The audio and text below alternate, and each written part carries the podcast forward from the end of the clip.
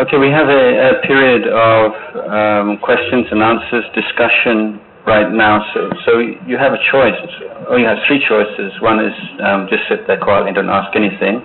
Um, choice number two is to um, ask out loud, and choice number three um, for the more uh, shy members of the group to write their question down. So, um, does anyone would anybody like to to ask um, straight away without writing things down? Yes, yes, yeah. How important do you think the environment is Because here I how important do you think the environment is, is for meditation? Because I think there's a lot of noise and machinery noise here, which is quite negative. Yes. Um, basically, environment is something to take into account and to try to uh, create the most conducive conditions that you can. Um, but uh, when you've got the most conducive conditions that you can, then to be at peace with that and not to you know make a problem out of it because this is it's very easy to uh, pick on the the imperfect aspects of a situation and and then overlook the you know the more advantageous aspects. There's um, uh, uh, my teacher Ajahn Chah first went to England in the uh, mid 70s, and at that time he'd um, accepted an invitation from um, a body called the English Sangha Trust, which was set up to um, to support the creation of uh, Thai uh, forest tradition um, monastery monasteries in, in England. And the monks who, who went uh, initially uh, were living in their property on Haverstock Hill in the middle of London um, until they could find a suitable property out in the countryside. So it's very difficult for the monks after having in, lived in the forest um, to be living uh, in the middle of London. Uh, fortunately, Haverstock Hill is only a 20 minute walk or so from Hampstead Heath, so they could go for a walk every day, but still they felt very constricted. But they, um, this, this property um, was also directly opposite to a pub, and in the evening um, they would have like rock bands and, and all kinds of stuff. And so, so Ajahn Chah came to visit, and they had an evening meeting with chanting and meditation. And in the middle of the meditation, of course, the rock band started up. And so after this, uh, one somebody asked Ajahn Chah a similar question to, to you just asked me, and he said the sound of the music was uh, very um, annoying to me during the meditation. And, and so, so Ajahn Chah, in his, you know, his typical way, said, um, it wasn't that the, the music, the sound annoyed you, you annoyed the sound. So you disturbed the sound. I mean, the sound is just the sound, but it's because your ear went out to the sound um, and, and made an issue out of it that it became a real obstacle. So um, that's not to say you don't give any uh, importance to quiet because it's easier to meditate. And, but um, the fact remains, if you're living in a big city, then it's unlikely that you're going to have the same kind of quietness that you could get in a, in a rural or a, in an area or in a forest. So basically, you have to um, do the best that you can.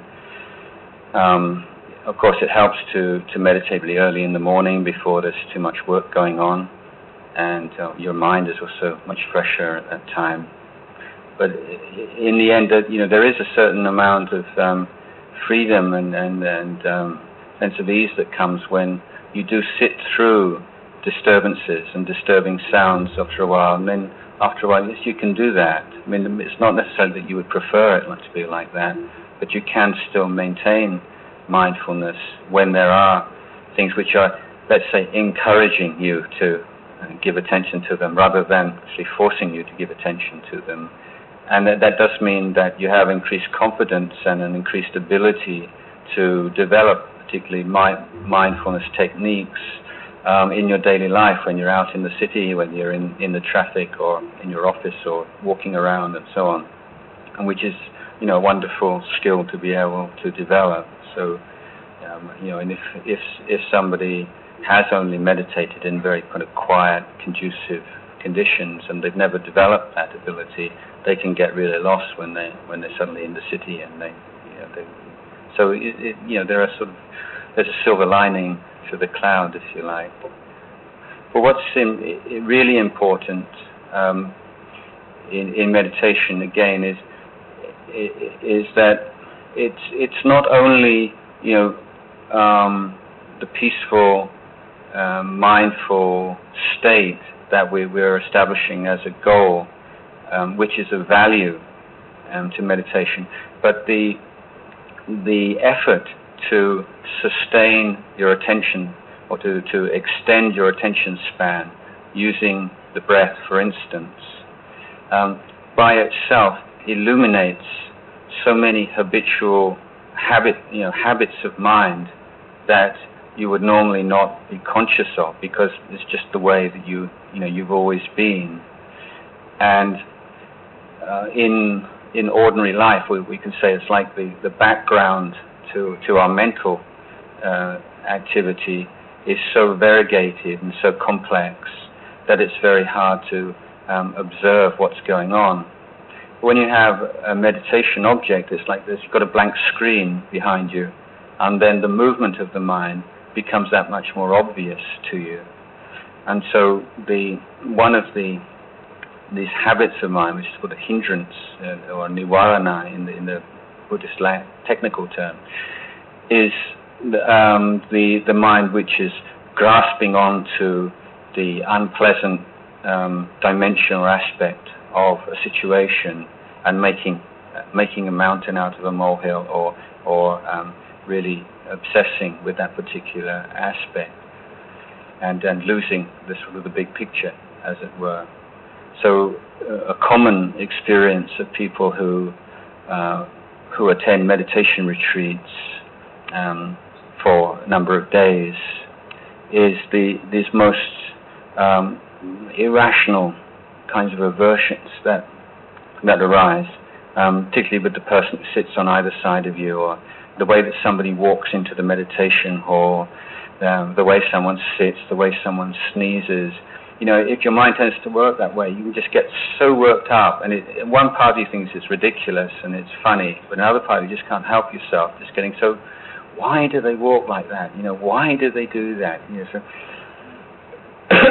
and over a course of time, you, you just see there's this kind of floating aversion that's just looking for something or someone to settle upon, and and observing that in yourself um, is is a, a benefit of meditation although you might think that you know you're not you're not being you're not peaceful, you're not you know benefited from it, but actually you have because you begin to um, step back from and observe these negative tendencies of mind which are causing you uh, unnecessary suffering in your daily life. So it's not like all or nothing. It's not like you know if you're not peaceful and you're not having all these kind of beautiful experiences, a waste of time because uh, important part of it is you're learning about the way your mind works through uh, applying a meditation technique. So, you know, there are certain, um, well, let, us say in business, like, okay, you go to business school and, and you learn theory, but it's only when you're actually in the business, you know, in the in the office, in the field, that you actually learn what, what it's all about. And and uh, you can learn the, the theories, but it's, it's when you're putting them into practice that you start to the, the, the real knowledge of, of what it's all about starts to arise. Anything else? Yeah. So it appears that when we grow up as a child, uh, yeah. we need ego to kind of like get a self-defining uh, kind of image of ourselves. Yes.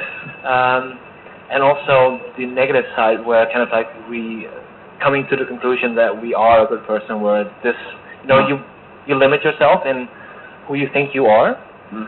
uh, but you come to a certain point where you you're aware as an adult and you kind of like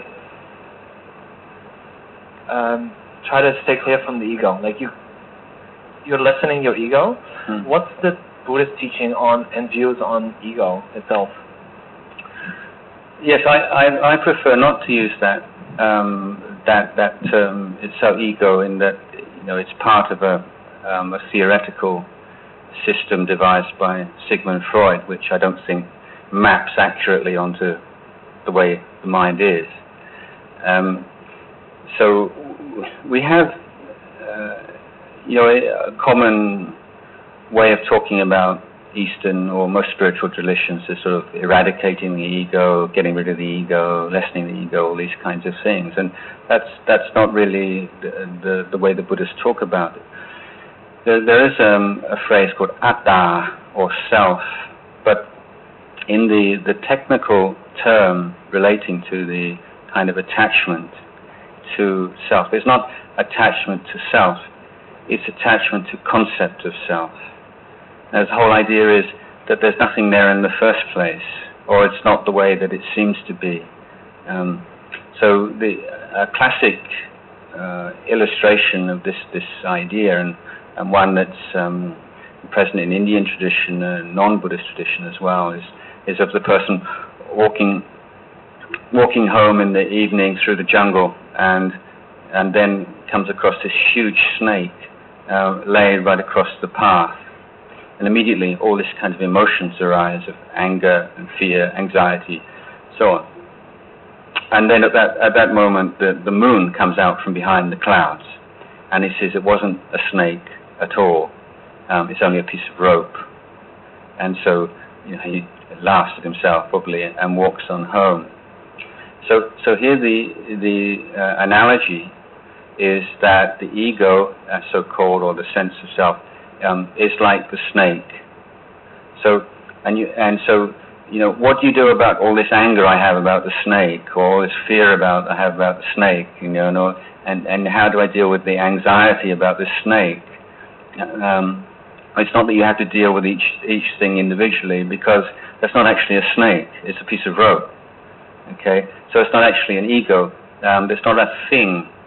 That there are processes going around. So it, the whole Buddhist um, um, vision of, of, of life is is not of things acting and things exist. You know, like in, in Freud, you have the ego, the id, the superego, and they're also um, sort of mechanistic kind of worldview influenced by 19th century um, understanding of things.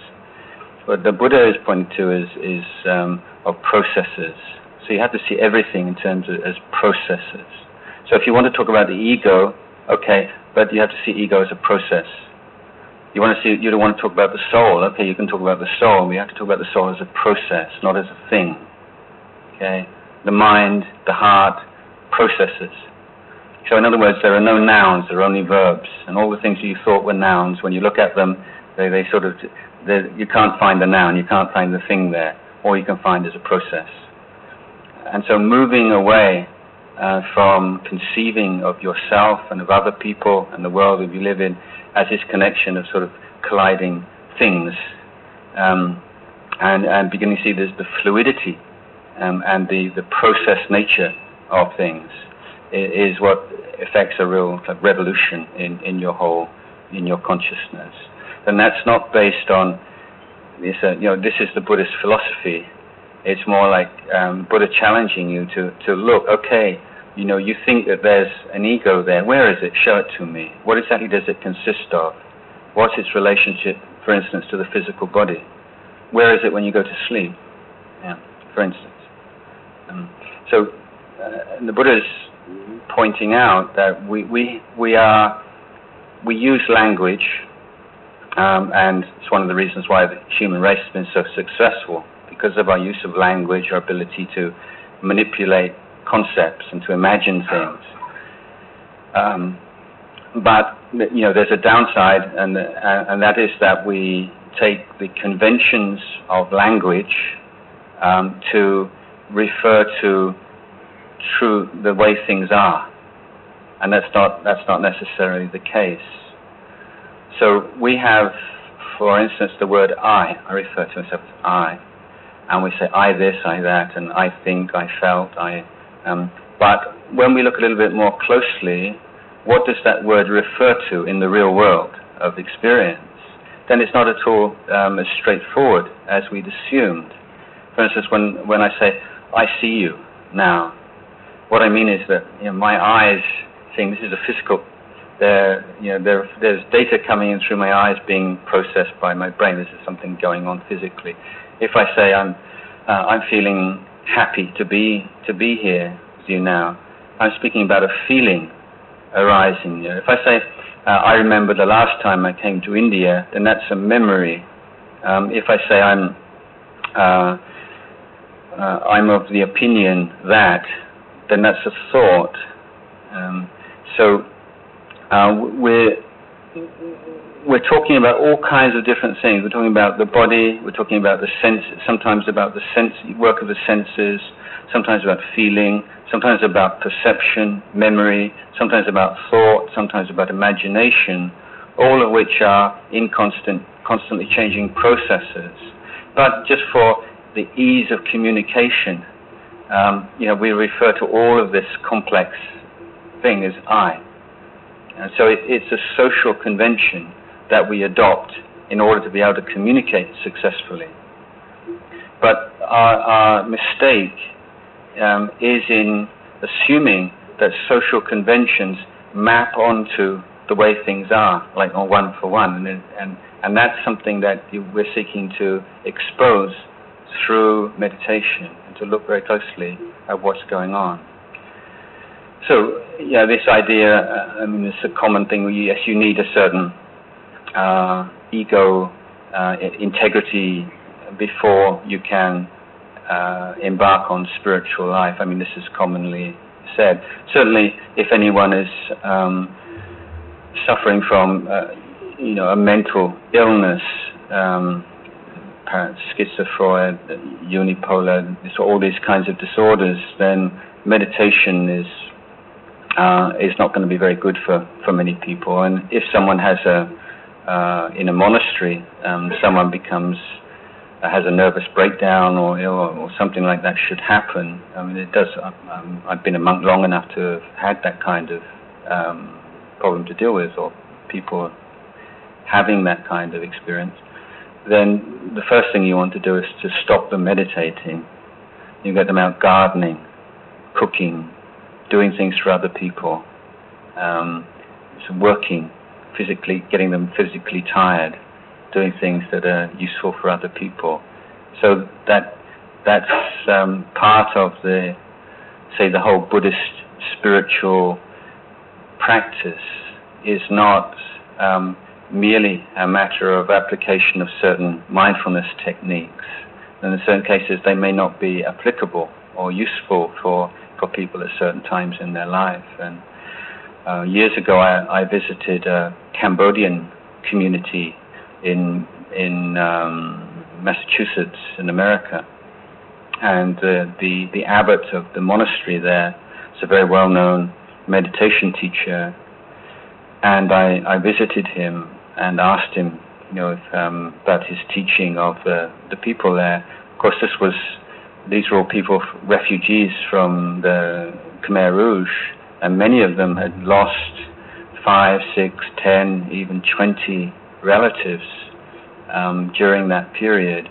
And for them to relax and to allow all the stuff that's in the subconscious to, to bubble up was exactly not what they needed right now. So, you know, he was stressing for them uh, to be making merit, to, to um, being, doing wholesome things, and to um, uh, social work, uh, social uh, helping the monastery, and and just um, settling down and leading a good moral life, and sort of creating new foundations for for that kind of inner work. Anything else? Anybody at the back?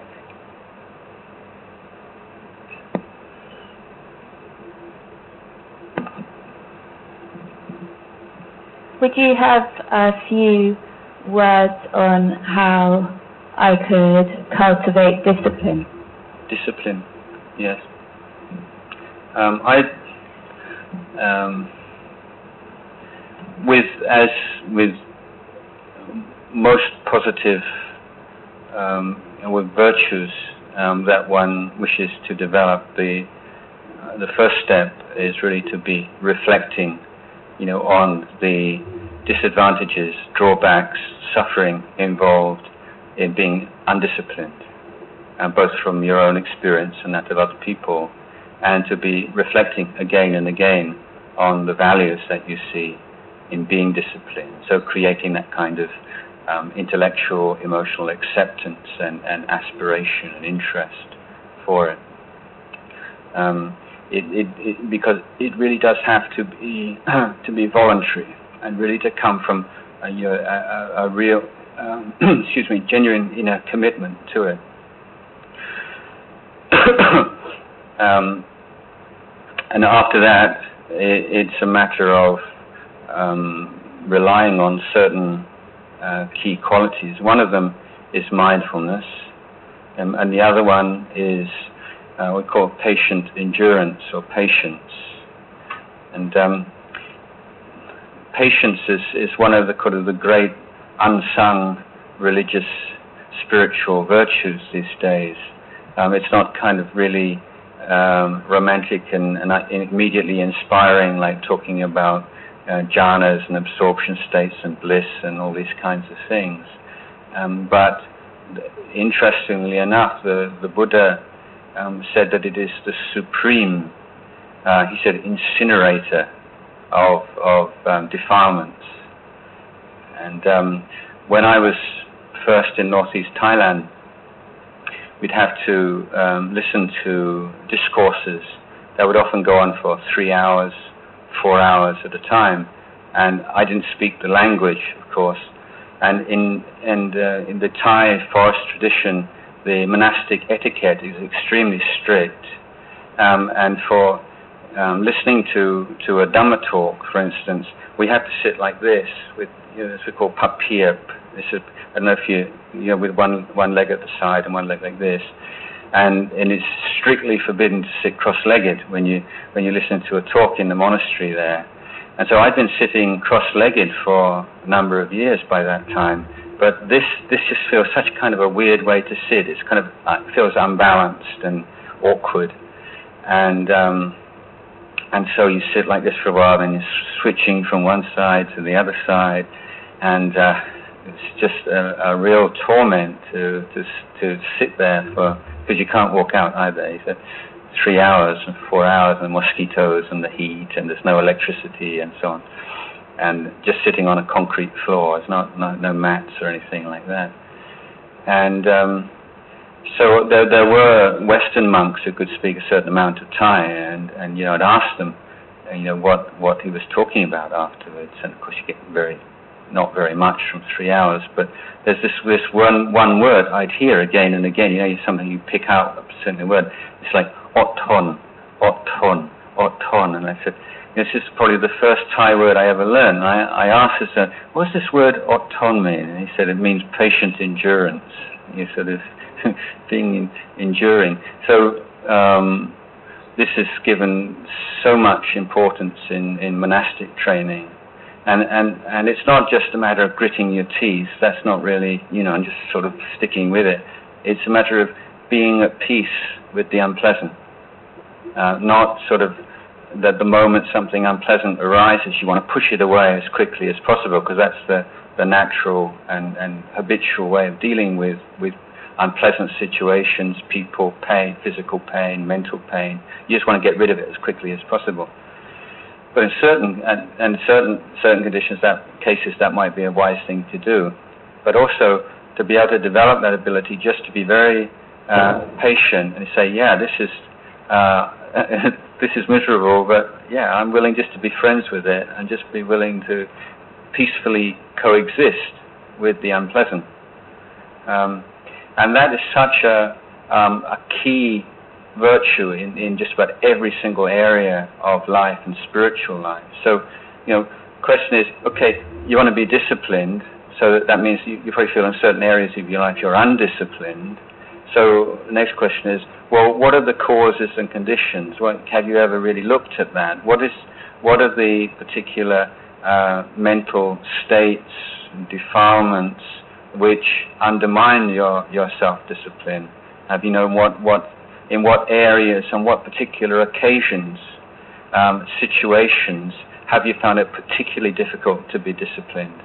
And what, at what times, places, with what people, and what, and so have you found it a little bit easier? Or in fact, have you been uh, much more disciplined than you, you would have thought? So there is a certain variation. If you're a you know a so-called disciplined person or a so-called indisciplined person, you know the indisciplined person has periods of being quite disciplined, and the disciplined person has also periods where they completely lose it usually.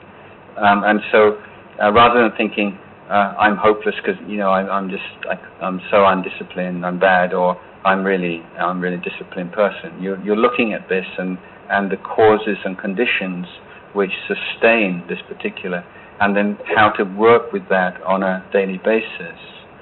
Um, and so I, am I'm, I'm suggesting that this um, being willing to develop this ability just to be with the unpleasant a little bit more.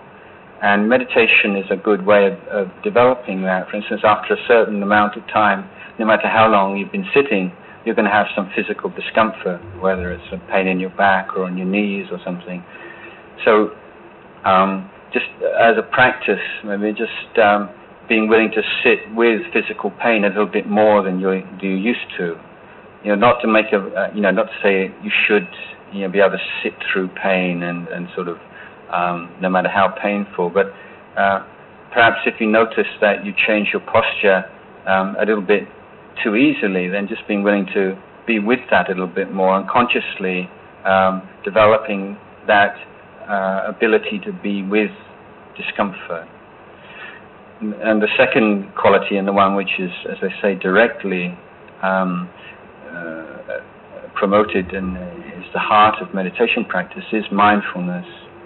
Now, before um, any sort of full-blown emotional crisis takes place or any really uh, reckless kind of behavior, there, there, there's always um, a build up to it. It doesn't just come out of the blue um, even though it might, might seem that way sometimes. And the more mindful you are, the more sensitive you are to the, the, the imbalances that start to appear. Often physical um, changes are more easily registered than mental changes.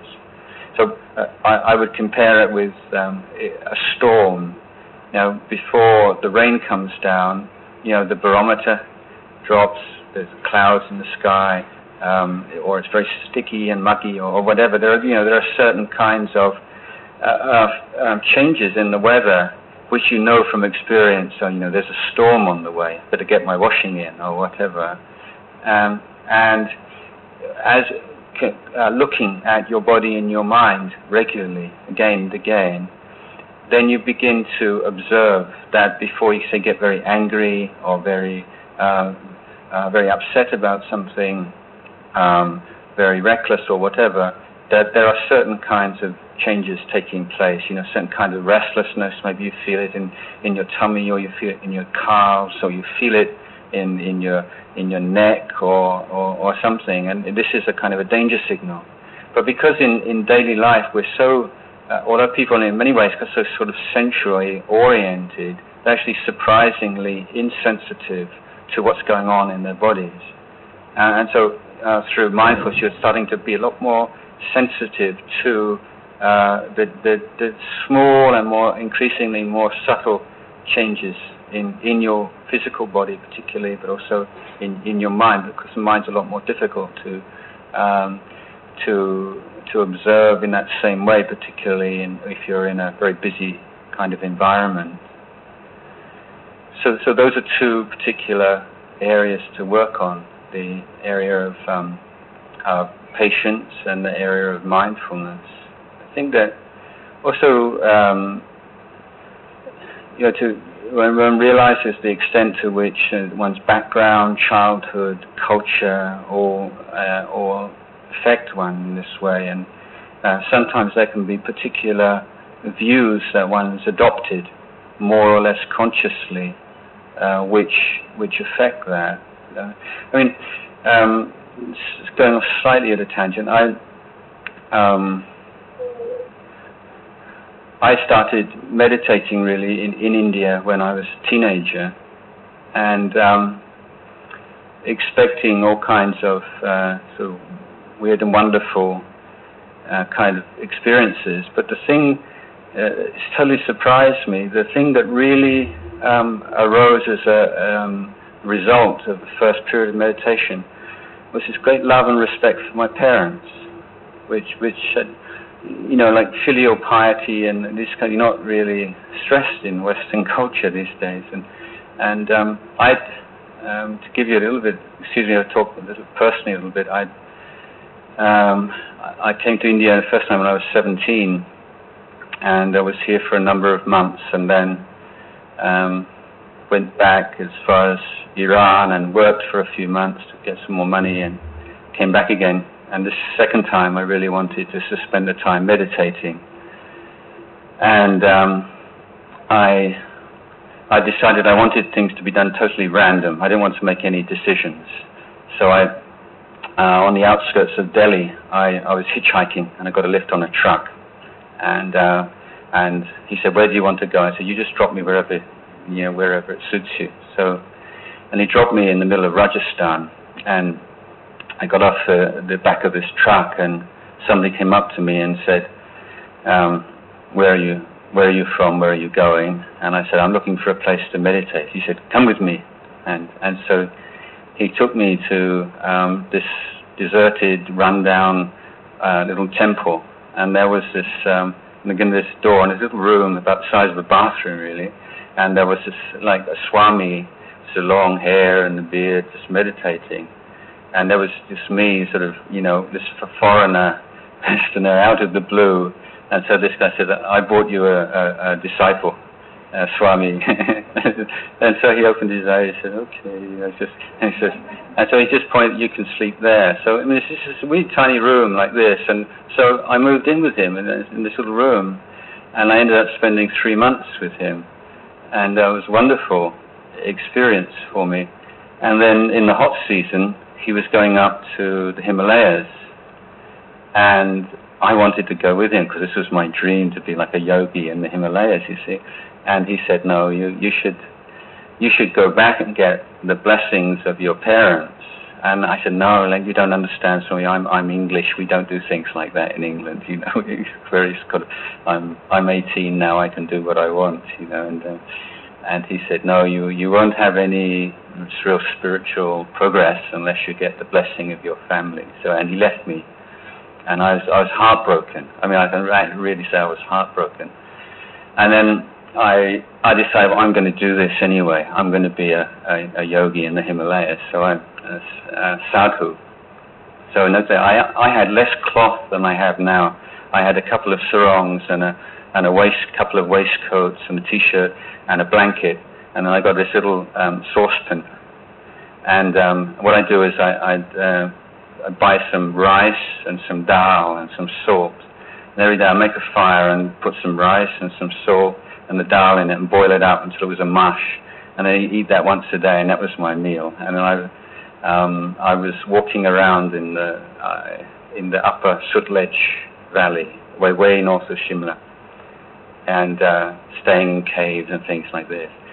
Anyway, um, I, I, I was eating, the, I mean, I was also pretty malnourished by this because I was just, you know, eating this rice and dal mush day after day.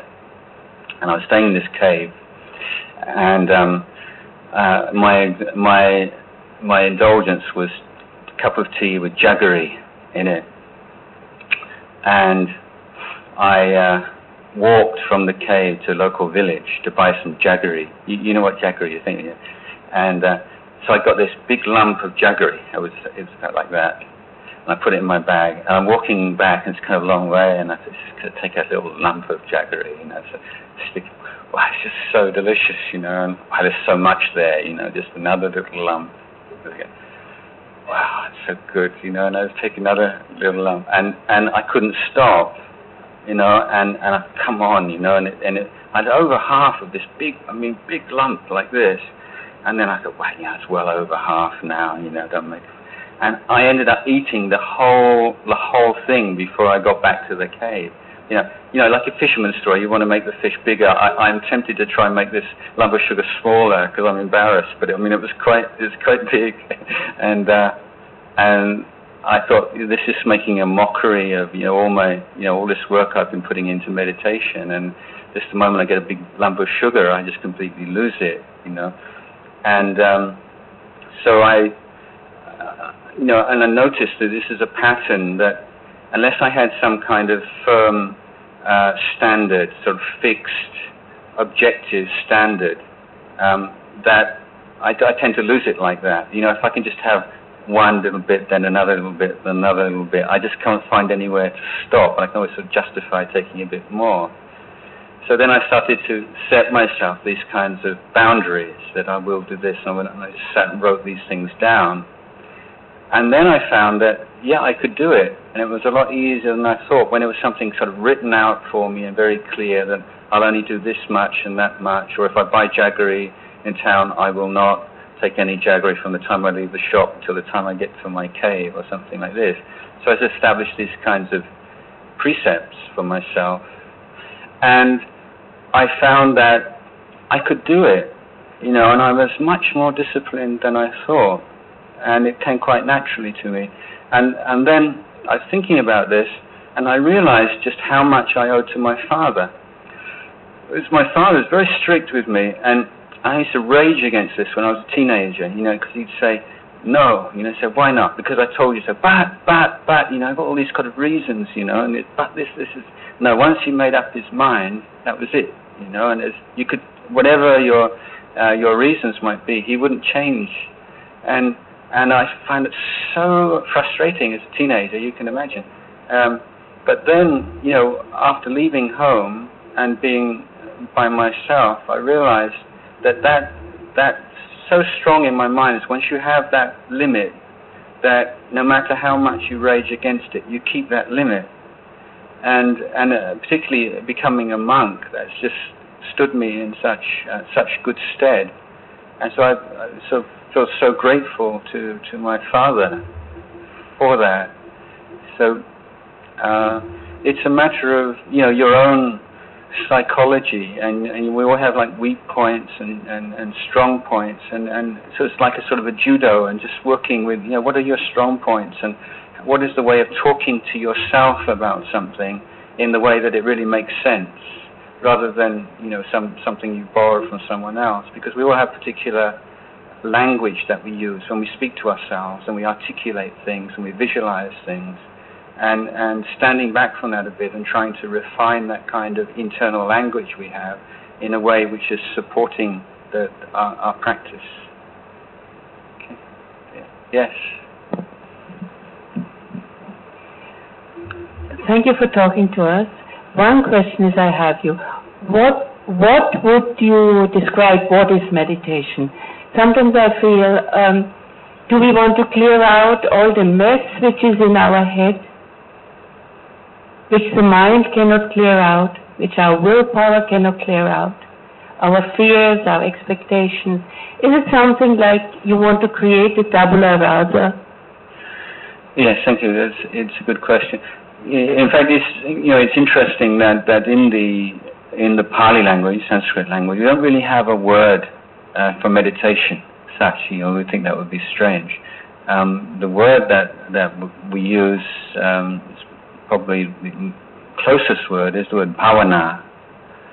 And, and bhavana um, means cultivation or development. So it's not restricted to, as I say, application of particular mindfulness techniques, but it means it's your whole life. And so uh, the Buddha is talking about four areas of cultivation or, or we might easily say education or training.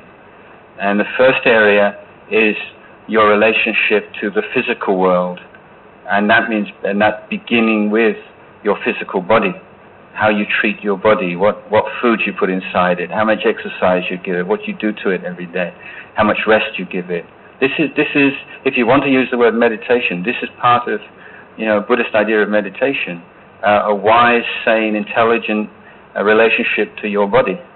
Um, and then moving outwards, your relationship to uh, the physical world closest to you, all the things that you call mine, my house, my car, uh, my uh, my bank account, my you know, what's your relationship to all these things, um, and then gradually moving outwards, finally to your relationship to the environment, you know, as a whole. So this is one area of cultivation. Second area is the cultivation of your relationship to other people, the social relationship to your family uh, members, friends, colleagues, um, people in your community, in the society you live in, the country you live in, in the whole world. Um, then the third area, and this is the area which would um, be, um, be most closely relate to traditional ideas of meditation, is what Chitta Bhavana. And Chitta Bhavana, the training of the heart or the mind. And that uh, means how to abandon all the negative um, qualities and to develop the positive qualities. So it's finding means um, and uh, techniques and practices to undermine, to abandon this greed and selfishness and, and anger and jealousy and, and fear and all these, all these things, and to develop and promote all the positive qualities of mindfulness and samadhi, inner peace, and patience and kindness and generosity, um, and so on and so forth. Then the fourth area would be the development of wisdom and understanding of the way things are. Um, we're starting off from uh, intellectual analysis and thought, and going from there to the, the high level we call vipassana, which is the non-verbal penetration of the way things are. Now, these four areas of cultivation must be pursued uh, in harmony. It's, it's, a holistic system. You can't just pursue one particular area and ignore the other areas uh, or neglect them. And so the external and the internal must, must be in harmony. So, as regards the uh, the Chitta Bhavana or the application of particular meditation techniques, then they, they are supported, fortified by these external practices in relation to the physical and social world. Um, but they also uh, should be leading on to wisdom. So mindfulness um, practices and meditation um, has a number of benefits, both like uh, short term, long uh, middle term, long term, but ultimately, in the high, in the last analysis, its function is to um, is to provide the mind with the stability, um, the internal integrity and clarity and happiness, which will um, enable the mind to see the way things are. And it's, it's that very profound, non-verbal um, insight into the mind and body which releases the mind from attachments. Um, you see, I think all of us will, will, will recognize that um, we often have quite a good understanding of what's right and what's wrong and what's, what's good and what's bad. Um, and we also have a lot of um, wise um, thoughts in our mind. Or let's say, in a Buddhist tradition, you know, you're constantly taught to reflect on birth, old age, sickness, and death, not to repress those things or turn away from them, but to uh, reflect on them and to make them part of your whole way of looking at things. But even if you've, you've heard a monk or a spiritual teacher reminding you again and again that one day, sooner or later, you're going to be separated from everybody you love. Now, that's not a kind of a pessimistic um, view of life. It's just um, telling the way things are. It's like that. I mean, I, I, I challenge anyone to, to refute that. You know, sooner or later, you're going to be separated.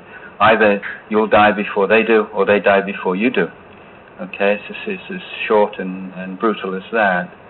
Um, but hearing that and accepting it um, is one thing, but um, dealing with the experience of bereavement is something else altogether, isn't it?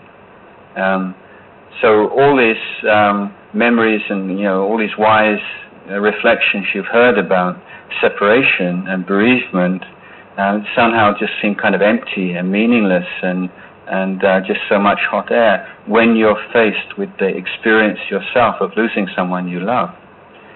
So the idea of one of the ways we can talk, we talk about meditation endlessly really, but one of the ways of talking about it is, as it were, to create a bridge between your mind and your heart so that you're able to inwardly digest and integrate and assimilate these truths that you've accepted on the intellectual level. Um, so, so to the to the point where um, these kinds of experiences occur, uh, you are separated from one you love, and then the teachings and the, those reflections at that time uh, are a refuge to you. know. So, um, no, what, what, something I often say in, in Thailand is is, is we're so intelligent, you know, uh, at every time except when we're stupid, you know. So you know we know we know it all. We've got it all worked out, you know, except for when we really need it, you know, when when something bad happens, you know, and then we forget it all, and then when the the the, the crisis is over, and you know, and perhaps we've we've acted in, uh, then we remember all over again. So uh, you know, so this is this I think is is an important uh, challenge. How how can we um, take this knowledge that we have, this wisdom that we have, and make it part of ourselves to the extent that it's right there with us when we really need it? Um, and I think that meditation is, is the practical means by which you can do that. Is that clear? Yeah? Anybody else have? Okay. So what, one more question before your lunchtime? Can I ask a question? Yes. Uh, the uh, meditation is something that uh, you've been telling that we have to look inside ourselves yes. and practice mindfulness. Mm. Whereas the rest of my life, everybody's life over here, we go out and the message or the performance that is demanded from us in the modern world mm. is the exact opposite. Mm. That is, all the time you are asked to look outside Yes. and attach yourself to all kinds of forms. Mm. So, how does one manage one hour of meditation and whatever 12 hours of the Mm. opposite? Well, um, first of all, you know, be a revolutionary. Uh, don't buy into all that. Um, kind of one one piece of advice. Secondly, I don't think that you know when we talk about the modern world and the capitalist system and competition and the cutthroat uh, nature of modern life and the rat race and everything, that it's really quite so kind of monolithic and, and sort of fixed in stone as all that. I think that um, that there's a lot of variation and that and that it's not just you or not just me. Uh, people that are very uh, that see the faults of and, and are worried by um, some aspects of, of modern life and modern culture. And I think that uh, we have to recognize that not only are we molded by and conditioned to a certain extent by the values and mores of the society in which we live in, but we also have a part in in contributing towards them or or or even to change them in certain aspects. So the you know the, the capitalist system itself is is not you know it's not just this one fixed thing and and the the capitalist system as it's practiced in America and Britain is, is noticeably different than kind of forms that you find in Europe, for instance. Um, and there are certain sort of, in terms of fine tuning, if you like, um, there there are a number of, of differences. And so I, I, think it's more a matter of finding like-minded people and to within the, the large system, as it were, to, to create sort of micro microclimates, if you like, uh, which are based on more humane and wise principles. And, and certainly in, in India, you know, this is not uh, a materialistic uh, culture um, you know, exclusively. Perhaps it is a lot more, but you know, there there is in India, and sometimes it is only a conceit, but I think it's quite a good conceit that you know India is a spiritual country, um, and that's a, that's something that uh, many people in this country are proud of, even if they don't know what it really means. But it's it's something that's a, a real resource for uh, a hope for this country, and that um, I think that one of the things that must be said for for this form of social organization as compared with um, how the world used to be 100 years ago or 200 years ago or how it's been in, in communist countries not so long ago is that there is, um, at least for people with a certain level of education and of a certain social class, there is a lot more flexibility and um, opportunity of choice of livelihood and um, choice of environment.